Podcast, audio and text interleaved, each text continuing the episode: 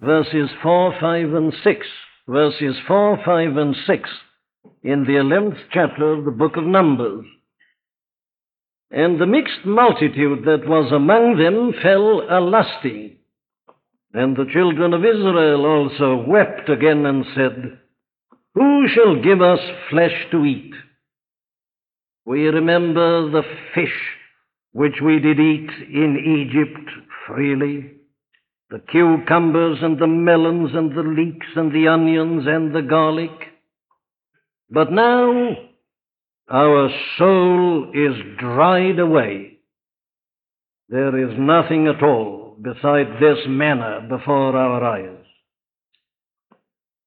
As we come back to a consideration of this statement, this extraordinary statement, it is essential that we should hurriedly remind ourselves of the story, this particular point in the history of the children of Israel.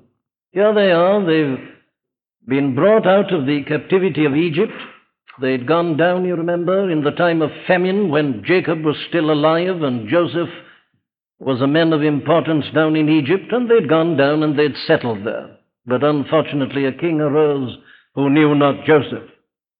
And he and his people began to become jealous of these children of Israel and began to maltreat them. They uh, set them impossible tasks. They got them to make bricks without providing straw. They had to gather their own straw and they lashed them because they didn't produce the right number or produce them quickly enough. They were treated as slaves and as serfs, and they were in a most pitiable condition. But God raised his servant Moses, you remember, and sent him to them, and they were delivered in the most amazing manner which is described in the book of Exodus. And they crossed the Red Sea. Their enemies attempting to follow them were drowned in the sea, Pharaoh and his host. And here are the children of Israel now on their way to a promised land, the land of Canaan, a land flowing with milk and honey. But almost as soon as they'd crossed the Red Sea, they began to rebel against God and to grumble. And the result was that instead of going directly to Canaan, they went a roundabout way and were kept in a wilderness for 40 years. Now, the story we are looking at is a story of what one of the things that happened to them in that wilderness. You remember that because it was a wilderness, there was no food there. But God provided food for them by sending them this manna in a miraculous manner, bread from heaven, which came day by day. And here they are eating the manna and going on their journey. But you see, we are told that they, like this mixed multitude that was with them, began to lust and to ask for flesh to eat. And then they look back and they remind themselves of a part of their story in Egypt, you remember, and say, Who will give us flesh to eat? We see nothing before our eyes but this manna. Our souls, they say, are dried up within us.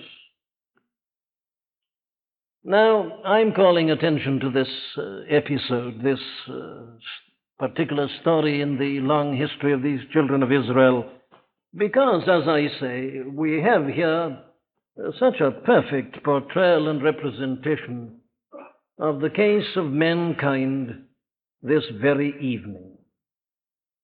The whole story is, is really here. Here's the whole trouble. Putting it as a principle, I'm putting it like this that the real trouble with men and with the world this evening is that man does not realize the cause of his ills. That is the real explanation of everything else. Let me use the obvious comparison again. You can't hope to apply the right treatment unless you've made an accurate and a correct diagnosis. You can be pouring medicines into your patient, but if your diagnosis is wrong, your patient won't get better. The first thing, obviously, common sense, apart from anything else, dictates it. The first thing to do is to discover the cause of our ills. Now, it's because mankind on the whole doesn't even want to do that and objects to that and resents its being done, that it is as it is. But still more, as I say, the world has never been so busy in treating itself, and the nostrums advocated and the panaceas proffered are almost endless, and they're being multiplied year after year. Legislation comes, act of parliament after act of parliament. Never have we spent so much money on social services. We've got societies to do every conceivable thing to men, and yet, look at the state of the world. Look at the state of society this evening. Now, I say the whole thing is so tragic because it's so unnecessary. It isn't as if we didn't know what the real answer is because it's been here before us all the years in this book which we call the Bible. That's what the Bible's about. It's not a book of poetry, it's not a, a collection of novels. The Bible claims to be a revelation from God about this very thing, about man. What's wrong with him? What alone can put him right? That really is the whole business of the Bible. A lot of history and all sorts of things here, of course. All that's but an illustration. Uh, the Bible takes us as we are and it describes the setting. It gives us the genealogies of kings and princes, tells us how they fought with one another, how they got married and had children and died and were buried and so on. Oh, of course, that's all here. That's just the filling out of the picture to show us that it is real life and living. But the message, you see, is one, and it's this. There is only one cause of all our troubles in every generation. And it's always the same cause, and there is only one cure. Now, that's the essence of the biblical message. So, I'm calling attention to these three verses because they do give us the diagnosis in a particularly clear manner. Of course, I could uh, give you endless texts. I, I vary my reading every Sunday night in order to show you how different parts of the Bible are really saying the same thing. But the value of this is that it's, it's a picture which we can't very well forget, can we? We look at these children of Israel and we see them weeping and in their misery and wretchedness, and we hear them crying out and saying, Who shall give us flesh to eat? Our souls are dried up within us, dried away. Now, here I say, we are given the diagnosis particularly. And I've been unfolding it to you. I've shown you how we are shown here very clearly that man, as the result of sin, has become a creature of lust, something that suddenly grips him. He talks about being master of his fate and captain of his soul, and yet he's the victim of any hoarding or anybody he may meet on the street. He's the slave of sin under the dominion of Satan hell lusting. How true it is. Can you give a guarantee of what you're going to be like during a day? You may wake up in a very equable, kindly frame and mood. Can you guarantee me you'll be like that by midnight? No, no. Passions, desires, lusts, anger, temper, they come, as it were. Ah, they're within us. Man, because of sin, has become a creature of lust desire, inordinate affection, craving. It's all here. And then last Sunday I was indicating how sin has in a, likewise had a devastating effect upon man's mind. And this, of course, is terribly serious because of the importance of the mind. What a wonderful instrument the mind is. Ah, yes. But because of sin, the mind doesn't function as it should. The Bible says that the sinner is a fool. That's its word. A fool. A foolish man. A man who doesn't think straightly and clearly. And I tried to show you uh, how sin affects the mind in uh, various uh, terrible ways. But uh, still, you see, we're not at the end of the story. This is the thing, really, that I, I, I'm, I'm so anxious to bring out that sin is such a profound thing, so protean in its manifestations you know, sin has really ruined men. It's ruined the soul. It hasn't merely affected him just in one place. The whole personality has been affected. body, mind, and spirit, heart, understanding, everything. The whole man is a ruin and a mass of corruption. That's the biblical statement about men in sin. And so I have to go on with my story. I'm simply looking at these three verses and observing its particular statements, and I see more and more this perfect, exact diagnosis of the whole condition of modern men. Now then, look at it. Here are these children of Israel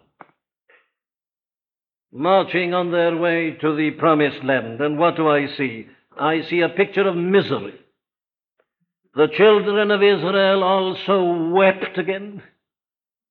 They're miserable and wretched and unhappy, and they're weeping, and they're sorry for themselves. They seem to be in a terribly bad case. What's the matter with them? Why are they like this? Look at that miserable crowd. Look at them in their wretchedness and their weeping.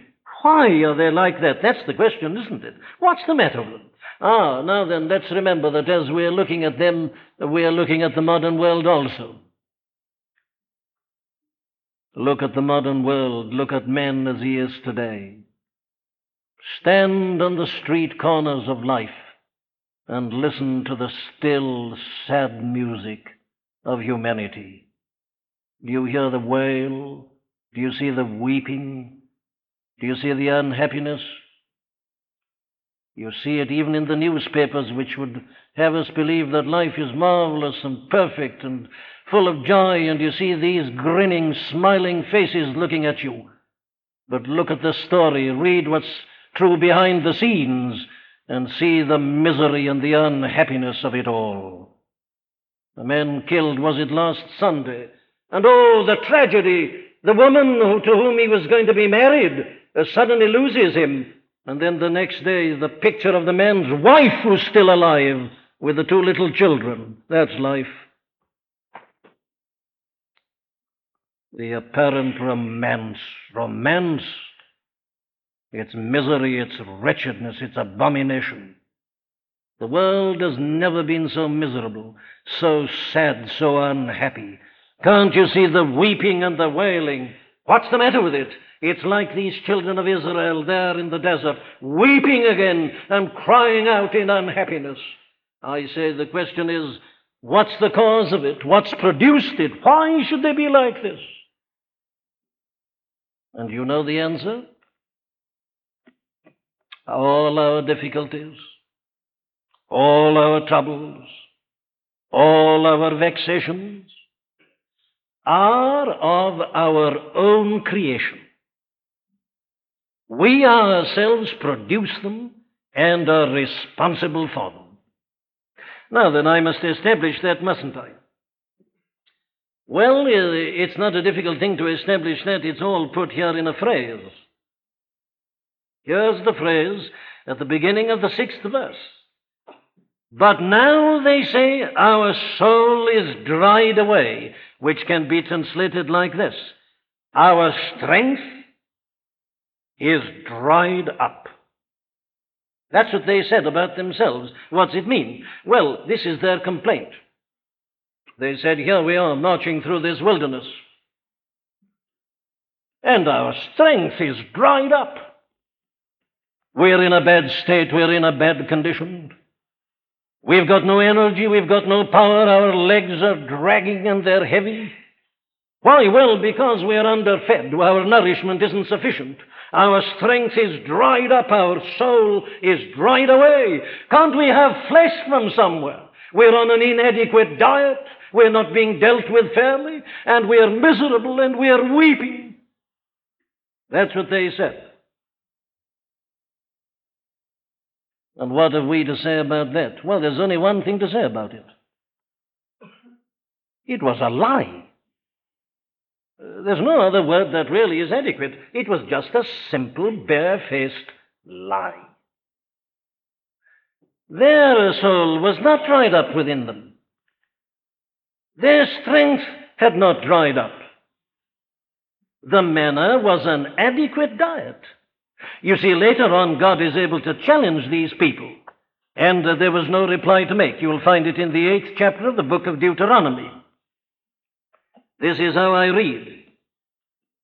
Thou shalt remember all the way which the Lord thy God led thee these forty years in the wilderness, to humble thee and to prove thee to know what was in thine heart, uh, whether thou wouldest keep his commandments or no.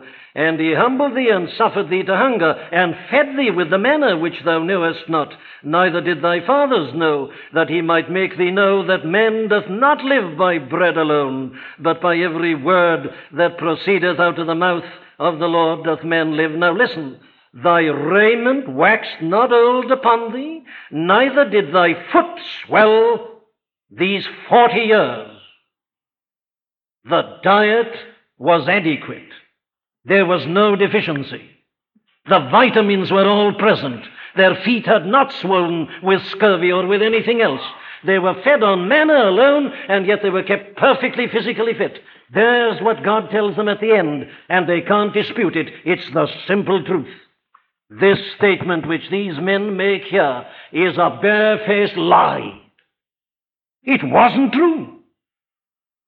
The diet of manna was adequate and sufficient. Well, then you say, why do they say this? Ah, this is the whole story. Somehow or another, as I've already indicated, you can't say how these things happen like this. Ultimately, it's the devil. They began to think about it and to talk about it, and the next step was, you see, that they persuaded themselves about it. Now, until they had done that, everything was perfectly all right, and they were going on quite well. The manna was quite sufficient, and at first they were astonished at it all, and so they might have gone on to the journey's end. But somebody, I suppose, one day began to say, What, still manna? Can we go on living on manna? This isn't enough, obviously. And they all began to talk, and they persuaded one another. And then, of course, they began to feel ill. Well, all right, I'm very glad you do laugh at it. It's the sort of thing we do, isn't it? Let me show you how ludicrous the thing is, but this is a bit of psychology. You may have done this, some of you, as a prank which you play upon one another. Two or three of you decide to say to a common friend, Let's tell him when he comes in that he's not looking very well. And you keep it up, and before long the poor man is beginning to feel ill, quite definitely. Well, now you see, that's precisely what mankind as a whole does in sin. Let me give you my final proof for this. Why do you think I read to you that portion out of the third chapter of Genesis at the beginning? Well, because it is the classical statement of this very thing. Here's the story, isn't it? God made men out of nothing. He then made woman out of the men. And there he places the man and the woman in paradise, in the Garden of Eden. Perfect. Couldn't have been better. What an idyllic life it was. What an ideal life. He just, they just had to pick the fruit and eat it. Men didn't have to plow the earth and sow and, and roll and harrow and all the rest of it. He didn't have to earn his bread by the sweat of his brow. Not at all. He was in paradise. You can't imagine better conditions. Everything was absolutely perfect, and man was enjoying it and enjoying his life with God. He had no complaints at all. Everything was really perfect. And then the devil came in. Came into paradise, remember? Came into this perfection. And he said to Eve, Look here, you must be absolutely blind. Are you content with a life like this? Do you think this is good enough? Hasn't God said something to you about not eating that tree there in the center? Which is the best of all the trees, and He's preventing you. Eh, do you think this is life? Is this really good enough for men? And he began to sow this seed, you remember, and to suggest this. And you see, Eve, believing it, began to feel unhappy. And she began to feel that this life in the Garden of Eden wasn't, after all, what she'd thought it was. Indeed, she began to feel it was very wrong and very miserable. And Adam agreed. They were being kept down, they were hemmed in, they were not being given a chance and an opportunity in the same surroundings. The insinuation was injected and put in, and they accepted it, and they really began to feel miserable. They felt they were not being dealt with fairly. And so they ate of the prohibited fruit. And so the punishment of God came down upon them. You remember the contrast with paradise, don't you? Cursed is the ground. Man is cursed. He's got to earn his bread now by the sweat of his brow. There were no thorns and briars and thistles there before. They come now. Disease enters in. Everything goes wrong. And life becomes what it's been ever since. And why did it all happen? Man has brought it all upon himself. And you see how it happened, don't you? It was because he believed the lie about God and about God's way of life. He turned paradise into wretchedness and misery because I say he believed this lie. It wasn't true. It was no more true than this statement was true. And that is the whole cause of man's wretchedness and his unhappiness. He brings it all upon himself. Now, let me give you a New Testament counterpart to that. There's a perfect story in the New Testament that says exactly the same thing. It's the parable of the prodigal son. Had you ever thought of it like that? Here you see is a father with two sons, obviously people of wealth, living in a comfortable atmosphere and surroundings, everything all right, and the father very happy, and the two boys quite happy. And so it might have gone on. Uh, but one day, you see, this uh, younger boy uh, suddenly got an idea. I don't know where he got it from. It may have been that somebody said it to him. Somebody may have come on to him as the devil came to Eve and said, Look here, do you think that this sort of life is good enough for you? Are you going to spend the whole of your life in this sort of circumstance and surrounding? After all, you've got your father on top of you and your brother. You're the youngest son, remember? Now, there had been no trouble like that before, none whatsoever. They lived a life of love. But the suggestion was put into him you're being kept down. You know, you're not really having a chance. If I were you, I'd clear out of this. You ask for your share of the estate, and you go across the sea to that new land, and there you'll really do big things and make a name for yourself. Now, he'd been perfectly happy until that moment. But you see, the seed was sown, the insinuation was made, and he believed it, and he really began to feel he was having a very hard time. And he said, I must get out of this. I must really go to some place where I can have scope for my ability. And off he went. And you see, we are given the picture of that poor boy uh, sitting there in the field with the swine and trying to satisfy himself with the husks that the swine were fed on, wretched, down and out in rags, forsaken, forlorn, miserable, unhappy. Why? Because of the lie that he believed about his father and probably his brother and the life at home. He brought it all upon himself. It was because he said things he shouldn't say about the life he'd been given that all the wretchedness and the misery and the unhappiness followed. There it is, you see. It's given us at the very beginning of Genesis. You find it running right through the Bible. There our Lord pictures it in that peerless parable.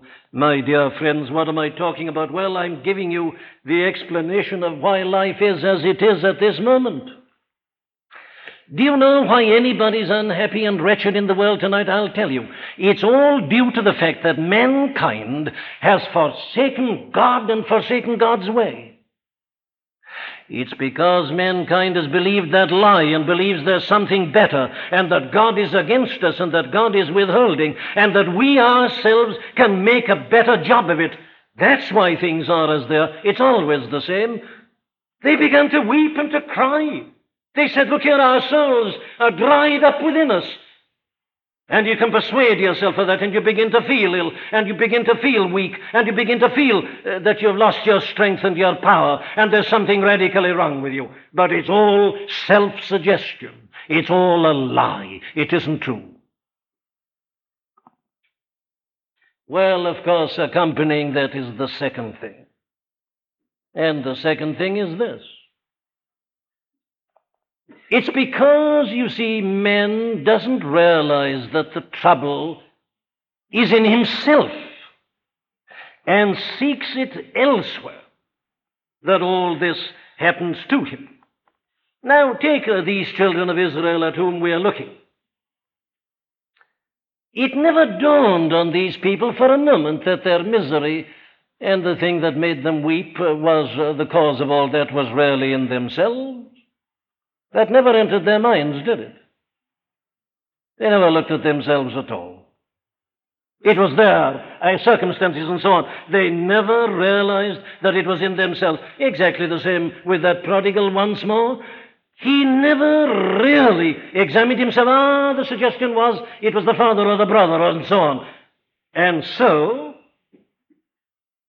it never occurred to them, it never dawned upon them that their real trouble was in themselves, in that wrong attitude to God, in that rebellion against God, in that something within them that rises and accepts uh, the suggestion of the devil, uh, this feeling, I say, that God's way is against us and that if we only go our own way, all will be well. They never looked into themselves. Now, that is still the essence of the whole problem, and that in turn leads to certain results, and I just want to hold them before you.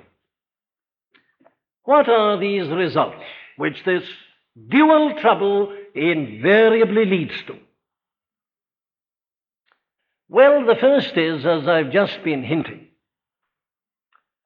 that finding ourselves weeping and miserable and unhappy, the first thing we always do is to blame the circumstances. Here we are, said these people. We are feeling miserable and we haven't got our strength. What's the matter with us? Well, it's this manna. It's always manna. And there's nothing but manna. Now, if only we had flesh, but we haven't got flesh. Can't somebody give us? Ah, we remember it in Egypt. How we ate the fish which we did eat in Egypt freely. It was even given us for nothing. We didn't have to pay a halfpenny for it, and the cucumbers, and the melons, and the leeks, and the onions, and the garlic. But now, circumstances. I don't want to keep you with this, but look at yourself for a moment, my friend, and examine yourself. If you're unhappy and miserable, have you not been saying to yourself, yes, it's that other person? It's these other people. Or it's my conditions. I'm like this because of these things that have happened to me. I've never had a chance. Why should God do this to me? Isn't that the tendency? We always blame circumstances as these people blame circumstances. There's wilderness. Nothing growing, no animals can feed here, so there's no flesh for us. How can a man be right and happy and live as he'd like to? Here in this wilderness, it's this wilderness. We must do something about this. Can't somebody do it? Circumstances. Oh. I mustn't stop, I say, at this point. I've made it so often from this pulpit. I'll just put it to you once again in that profoundest bit of analysis I think that Shakespeare ever produced. The fault, dear Brutus, is not in our stars, but in ourselves that we are underlings. It isn't the surroundings. They were perfect in the Garden of Eden. They were perfect in the home of the prodigal son. God made the world perfect. Ah, it isn't the circumstances, the surroundings, and the conditions. It's not there. It's not the environment. It's man himself. Yes, but you see, that brings me to my second one, which is this.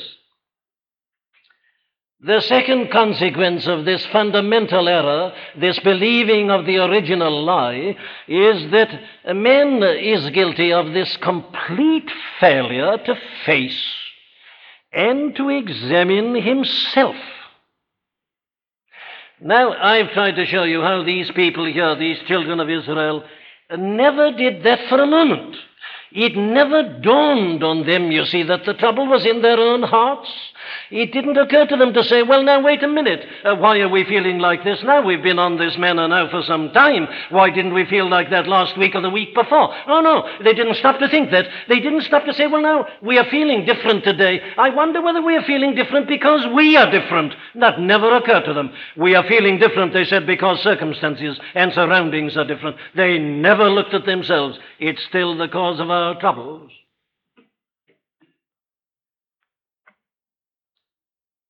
The main trouble with the sinner is that he never looks at himself. He never examines himself at all. Indeed, he resents bitterly any suggestion that he should do so. He regards it as annoying and as insulting. The natural man always objects to preaching about sin. Oh, they say in a world like this, you're surely not going to spend all this time in analysis and investigation and in holding us up like, oh, why don't you tell us about the love of God? They want to rush to the remedy. They dislike sin. Why? Well, it means self examination.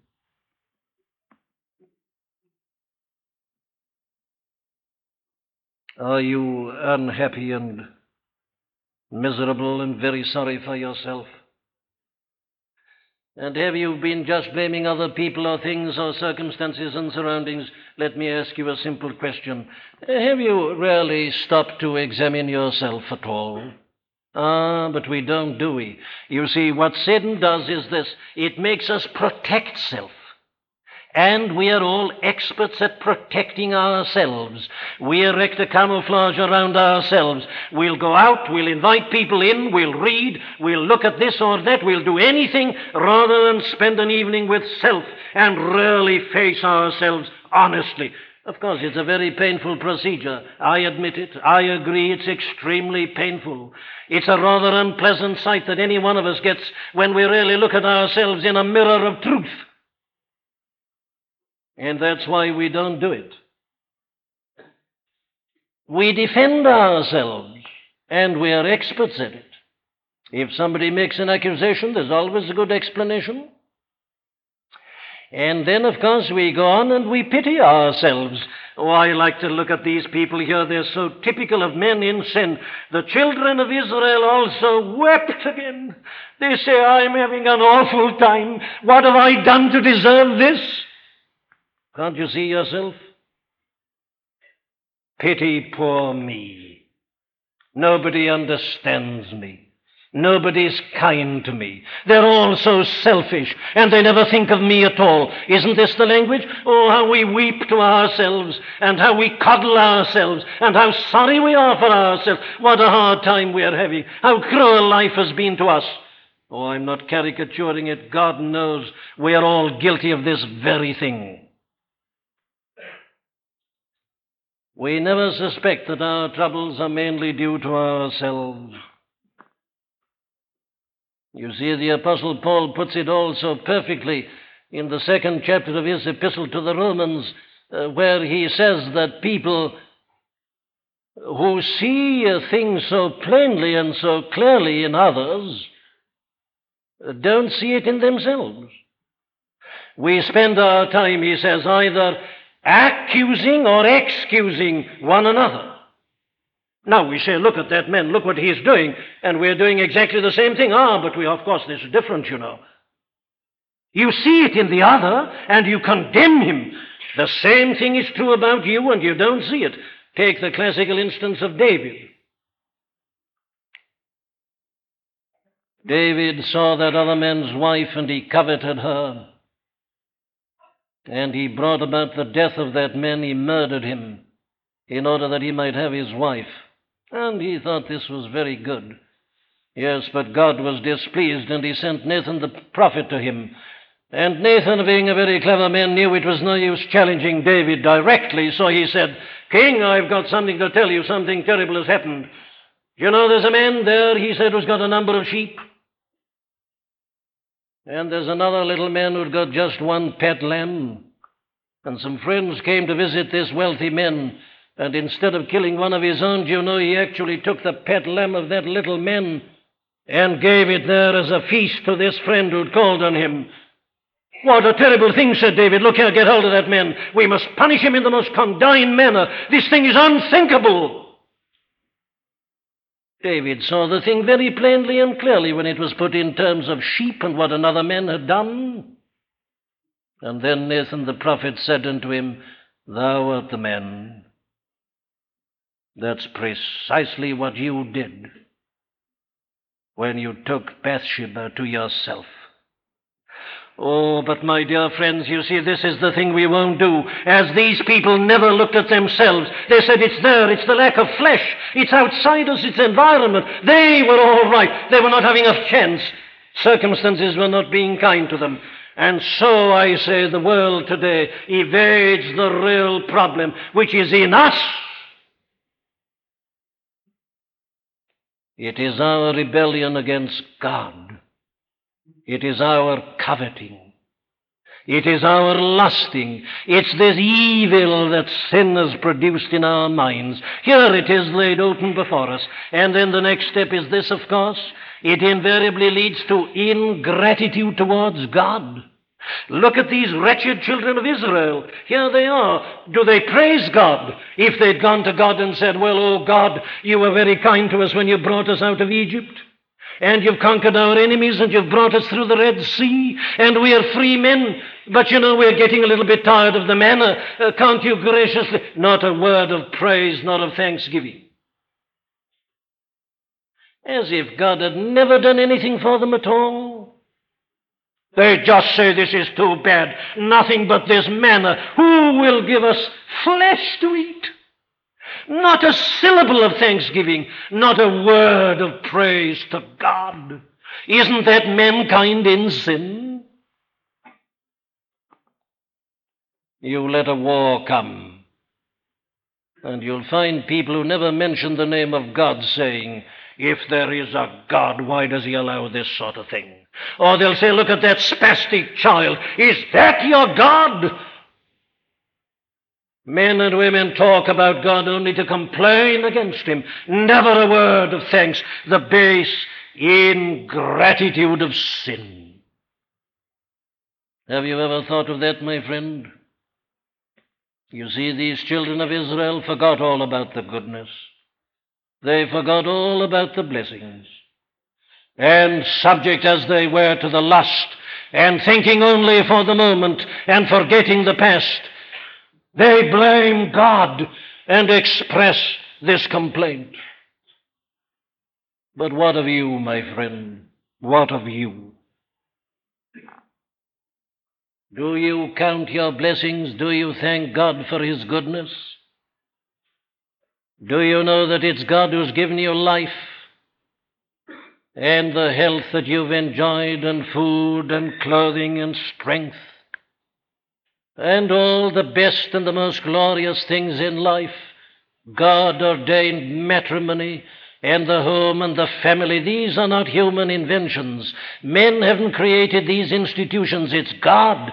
They're all the free gifts of God, and He showers upon these things upon us day by day the rain and the sunshine. Do you know if He withheld them, the world would starve? They're all the gifts of God and all the blessings you enjoy. When did you last thank Him? Oh, the base ingratitude of sin. And that leads to the last thing, which is this. This whole attitude to God, of course, ever leads to the materialistic outlook. They said if only somebody gave us flesh, all would be well. That's the one thing that's needed flesh to eat, materialism. I leave you to work it out for yourselves. But isn't it a terrible and an appalling thing to realize that there are people who quite honestly think and believe that if only they had plenty of money to buy themselves a house and a motor car and a television and various other things, that they'd be perfectly and completely happy. Isn't the impression being given that the real needs of men are all material? And if only we can have safety and security, don't misunderstand me. Yes, but I say, if you begin to live on them, if you say that's all, if you say if only we had these, then all will be well, I say that's the road to hell. And that is why that last hymn we sang was so perfectly right and so perfectly true.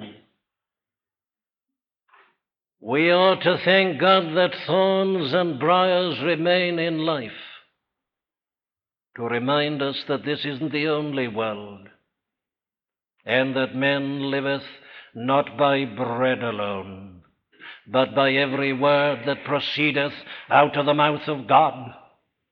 Do you really believe that if you could wave, or somebody else could wave, a magic wand and give you all this money, what if you won that football pool after all and got your 75,000? Would all be well?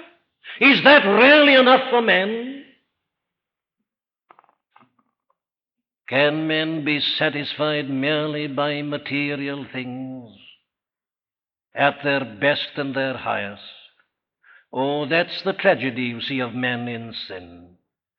Having left God and having believed the lie, he's got his whole view of life all wrong. It's all askew. And therefore his diagnosis is wrong. He thinks he knows his need, and that's it, materialistic. If only flesh. And thereby, I say, he betrays his ignorance of the running sore of his soul, the disease of his spirit. He doesn't know that if you made him a multimillionaire, he'd still be miserable. There'd still be something he hasn't got, something he still wants. If he has everything, all the flesh of the universe, there would still be a lack and a need. Why? Well, because he's made for God, and nothing less can satisfy him. But there he is, weeping and miserable and unhappy and sorry for himself and commiserating with himself for the hard time he is having and excusing himself and not realizing the truth about himself. What can be done with him?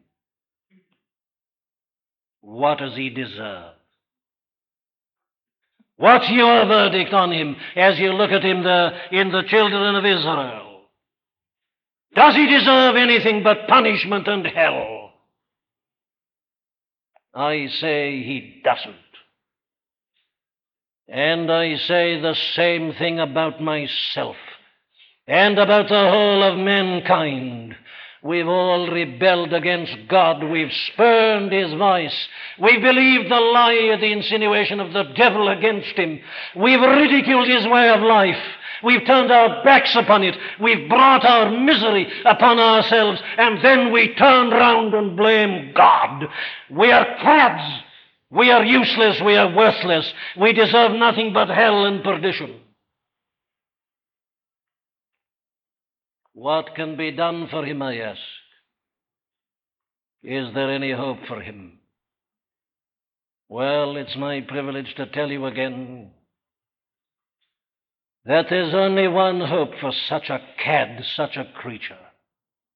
And it isn't in him himself. It isn't in his world. There's only one hope for him. And that is the God whom he's offended.